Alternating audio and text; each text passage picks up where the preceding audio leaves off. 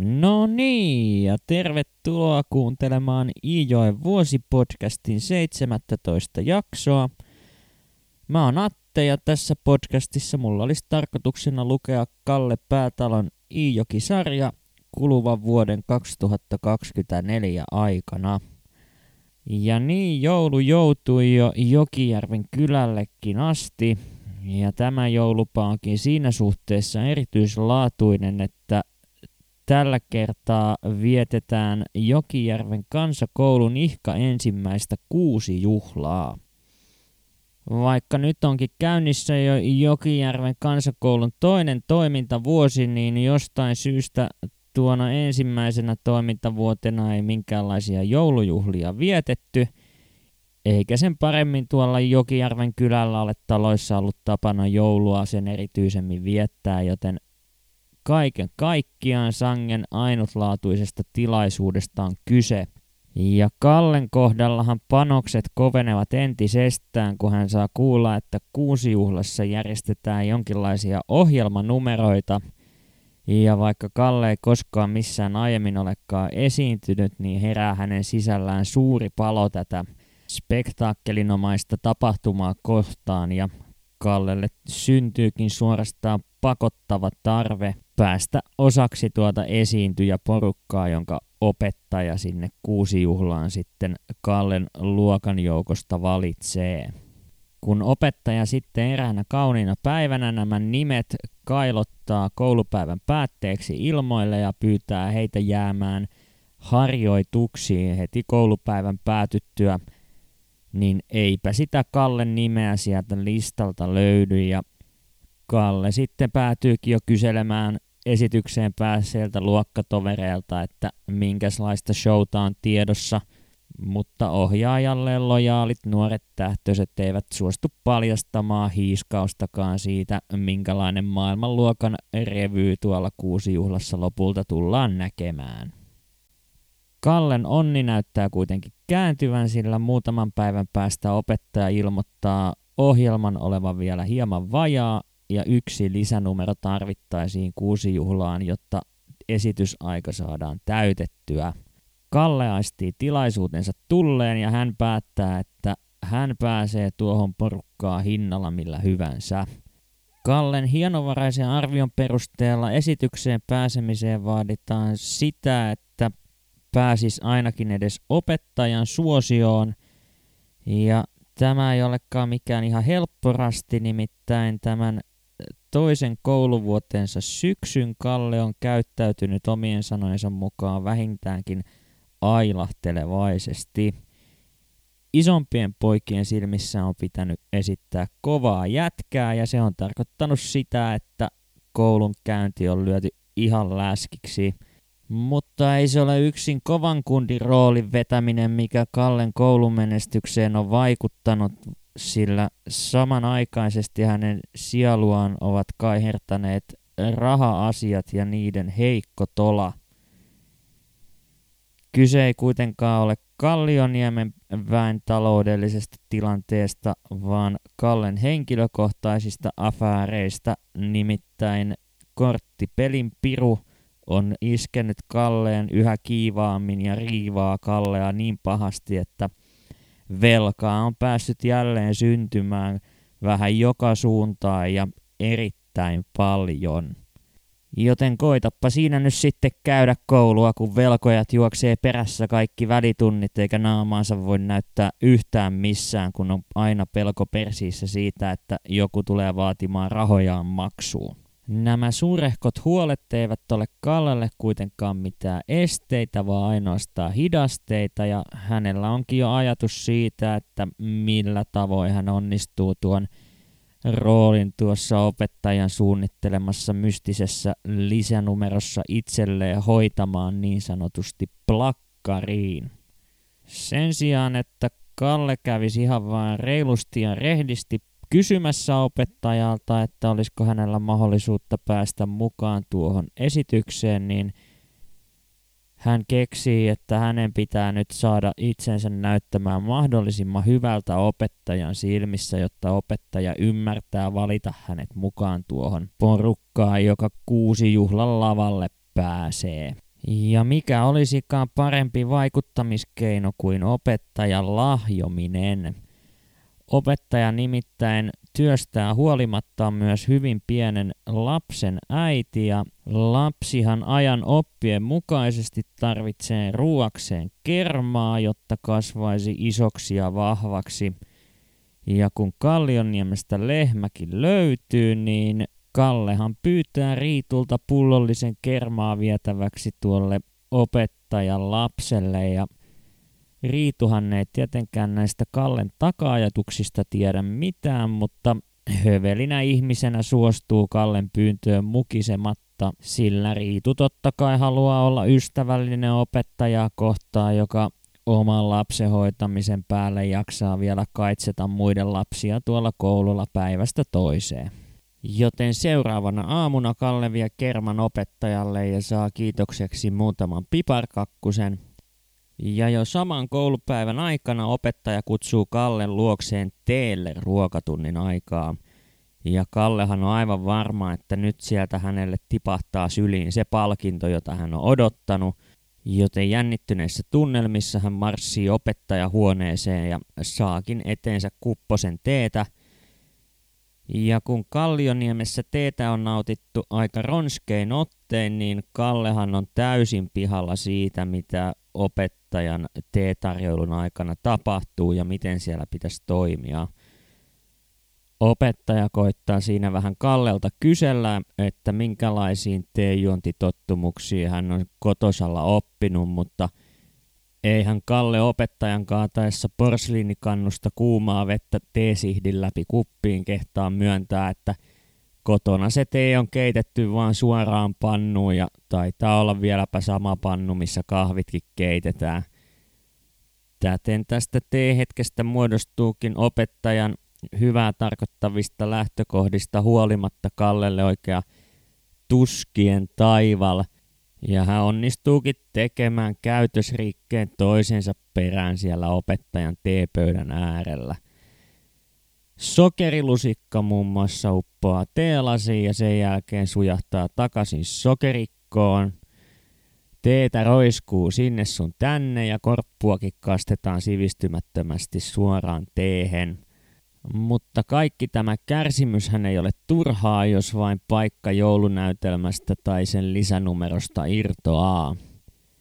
Eikä opettaja tietenkään myöskään turhaan ole Kallea tuonne teelle kutsunut, vaan onpa hänellä ihan asiaakin. Mutta tuo asia ei suinkaan koske tuota kuusi juhlaa, vaan opettaja oli todennut Kallionniemen kerman olevan sen verran hyvälaatuista, että hän haluaisi jatkossa ostaa sitä suoraan päätalon perheeltä. Kotitaloutensa edustajana Kalle tähän kauppaan suostuu ja jatkossa Kallioniemen kermaa toimitetaan opettajalle pullollinen joka toinen päivä suoraan kotiovelle. Joulu on kuitenkin miltei jo ovella, joten ihan hirveän paljon ylimääräistä aikaa opettajalla ei ole näiden näyttelijävalintojen vatvomiseen – Joten jo seuraavan koulupäivän päätteeksi opettaja ottaa tämän asian esiin ja alkaa latoa nimiä tiskiin ilmoittain samalla, että kyseiset henkilöt joutuvat jäämään sitten koululle harjoituksiin koulupäivän päättyessä. Ja niinhän siinä käy, että Kallen nimeä ei listalta löydy ja raivostunut Kalle lähtee hiihtämään yksin kotiin eikä jää edes odottamaan Marttaa, joka jo myöskin on aloittanut koulun käynnin. Ja siellä se Kalle sitten Jokijärven jäällä sukset jalassa puhisee ja kihisee raivosta ja kiukuspäissään paiskoo sauvoja sinne sun tänne. Ja niin paljon opettajaa voidellutta ja käytöksellään hurmannutta Kallea tämä opettajan selkään puukotus kismittää, että – hän ilmoittaa Riitulle Kallioniemessä kermarajaamisen opettajan kynnykselle olevan jatkossa Martan hommia.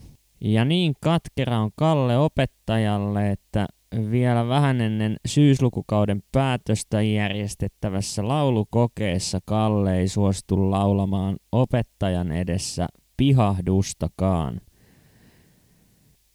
Joten laulunumerohan sitten laskee syyslukukauden todistuksessa melkoisesti, eikä se kehitys muutenkaan kovin positiiviselta näytä, kun Kalle ei tosiaan tuohon opiskeluun ole viimeisen puolen vuoden aikana liiemmin panostanut. No se kuusi juhla on kuitenkin juhlittava, ja vaikka Kalle ei näihin varsinaisiin ohjelmanumeroihin päässytkään mukaan, niin siellä sitten hänen mielensä hiljalleen leppyy, kun yhteislaulussa hän pääsee kajauttamaan ilmoille mitä kauneimpia joulun säveliä. Mutta ilo on kuitenkin lyhytaikainen, sillä juhlan päätteeksi paikalle ilmestyy joulupukki, joka on mukanaan tuonut lahjoja sekä suuren pinkan joulukortteja. Ja nämä kortithan ovat sellaisia kortteja, joita oppilaat ovat saaneet tehdä toisilleen ihan sellaisen määrän, kun itseä huvittaa eikä mitään varsinaisia rajoituksia ole ollut, vaan kun kortit on jaettu, niin Kallen kädet ovat edelleen tyhjät. Kukaan ei ole muistanut Kallea joulukortilla. Kuunnellaanpa kuitenkin tähän väliin Tammetun viran sivuilta 206 ja 207, että miten päätalo sitten tätä romaania kirjoittaessaan muisteli tätä kuusijuhlaa ja sen aiheuttamaa pettymyksen tunnetta. Pitkästi yli neljän vuosikymmenen jälkeen arvioiden en muista milloinkaan kokeneeni katkerampia pettymyksiä kuin ensimmäisessä kuusijuhlassani – Ehkä sotien aikana, mutta tällöin oli jo täysi mies kolhuni kestämään. Ohjelmista syrjäyttämisen sulatin alun juhlatunnelman aikana, mutta ettei lahjojen jakamisen aikana mainittu kertaakaan nimeäni. Jos ihmiselle jää lapsuuden ajan pettymyksistä sielun haavoja, niin siitä kuusi juhlasta on sisälleni syntynyt melkoisia viiltoja. Olin jo siihen asti ollut herkästi haavoittuva ja ivailun tai arvostelun kohteeksi joutumisen pelosta vetäytynyt helposti yksinäisyyteen – sen joulun jälkeen minussa nämä luonteenpiirteet yhä vain voimistuivat. En vielä tänä päivänä ymmärrä, mistä kortitta jäämiseni sinä jouluna oikein johtui. Epäilen sen olleen pelkän sattuman, sillä en usko, että koulukaverini olisivat halunneet näyttää minun olevan kaikkia toisia huonomman. Ainakaan vielä sinä jouluna. Isäni oli vielä silloin Raumayhtiön kuukausipalkkalaisia.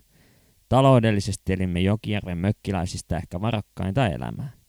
Isälläni sen paremmin kuin äidillä ei pitänyt olla vihamiehiä. Erikoisesti äiti kulki jopa höylinemännän kirjoissa.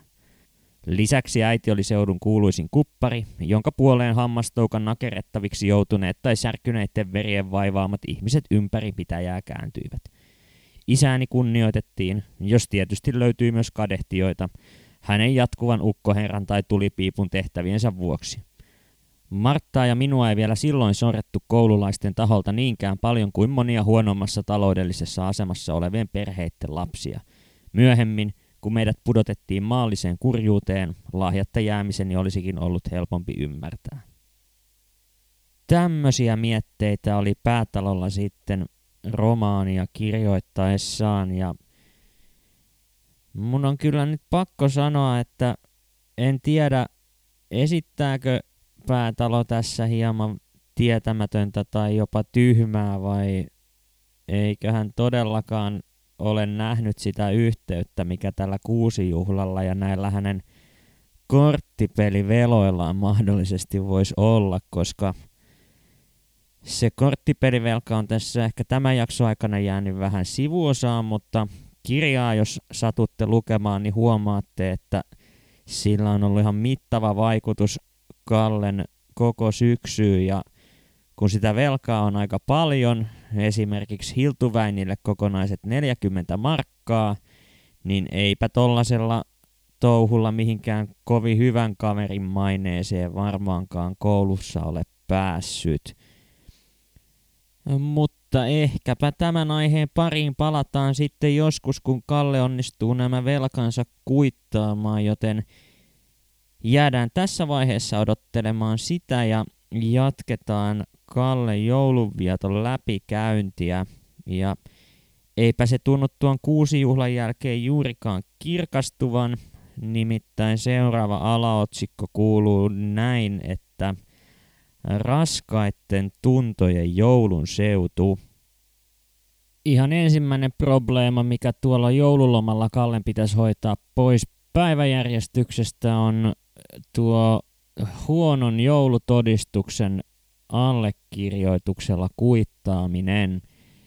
Kuten keväältä muistetaan, niin silloin Herkko kävi erittäin tarkkaan Kallen todistuksen läpi ja nyt Kallen tavoitteena olisi se, että Herkko ei näkisi koko todistusta laisinkaan.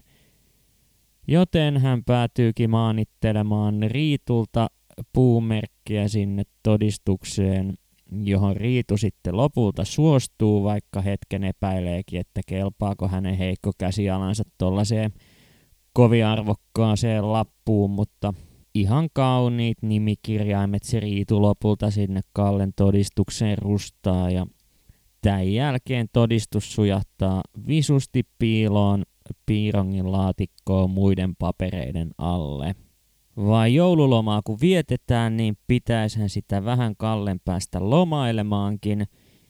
Ja Kallen ajatuksena olisikin viettää lomapäiviä järven jäällä luistellen, vaan tässä on muutama mutka matkassa, joista toinen on se, että Kallioniemen taloudesta löytyvät luistimen terät, jotka on tarkoitus vaan kiinnittää suoraan kenkiin, on Kallen jalkoihin vähän liian isot – ja lisäksi toisen luistimen terän kärki on päässyt joskus aikoinaan katkeamaan kaatumisen yhteydessä.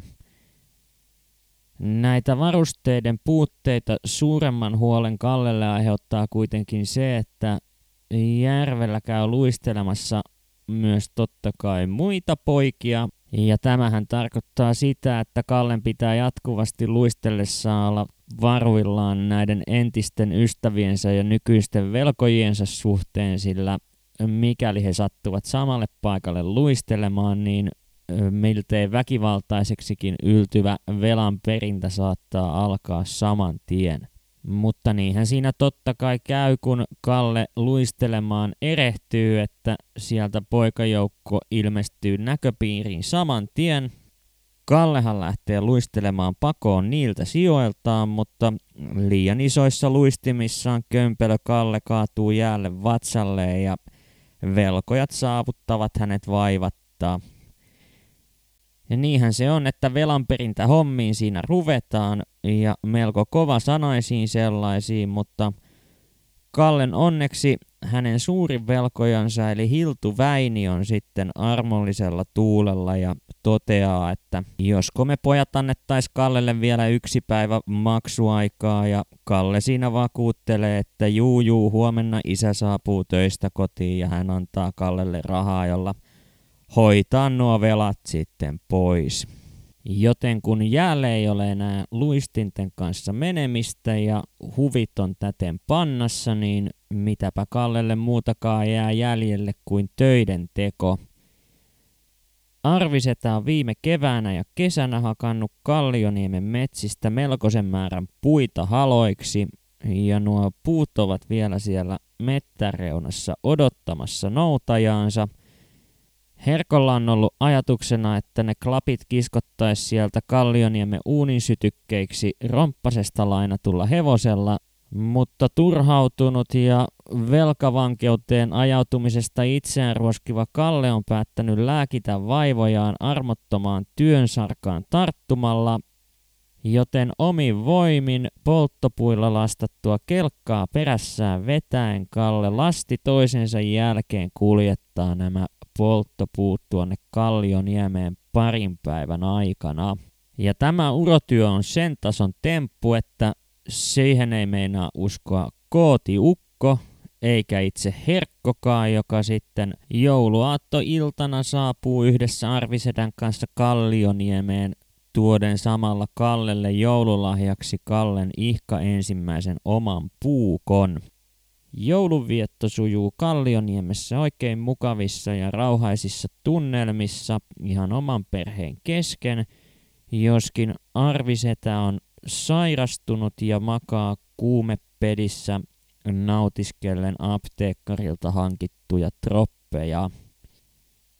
Vipinää Kallioniemen pirttiin saadaan kuitenkin Tapaninpäivä iltana, kun paikalle pamahtavat Kooti Ukko sekä hänen vävypoikansa Visa Jussi. Ja nämä kaverit ovatkin sitten siinä kunnossa, että jonkin verran sivuaskelia otetaan torppaan astuessa – ja kun kahvipöytään asti päästään, niin siinä aletaan kahvin sekaan lorauttelemaan aika paljon normaalia kirkkaampaa kermaa, jonka kootiukko on tuonut mukanaan tuliaisina povitaskussaan.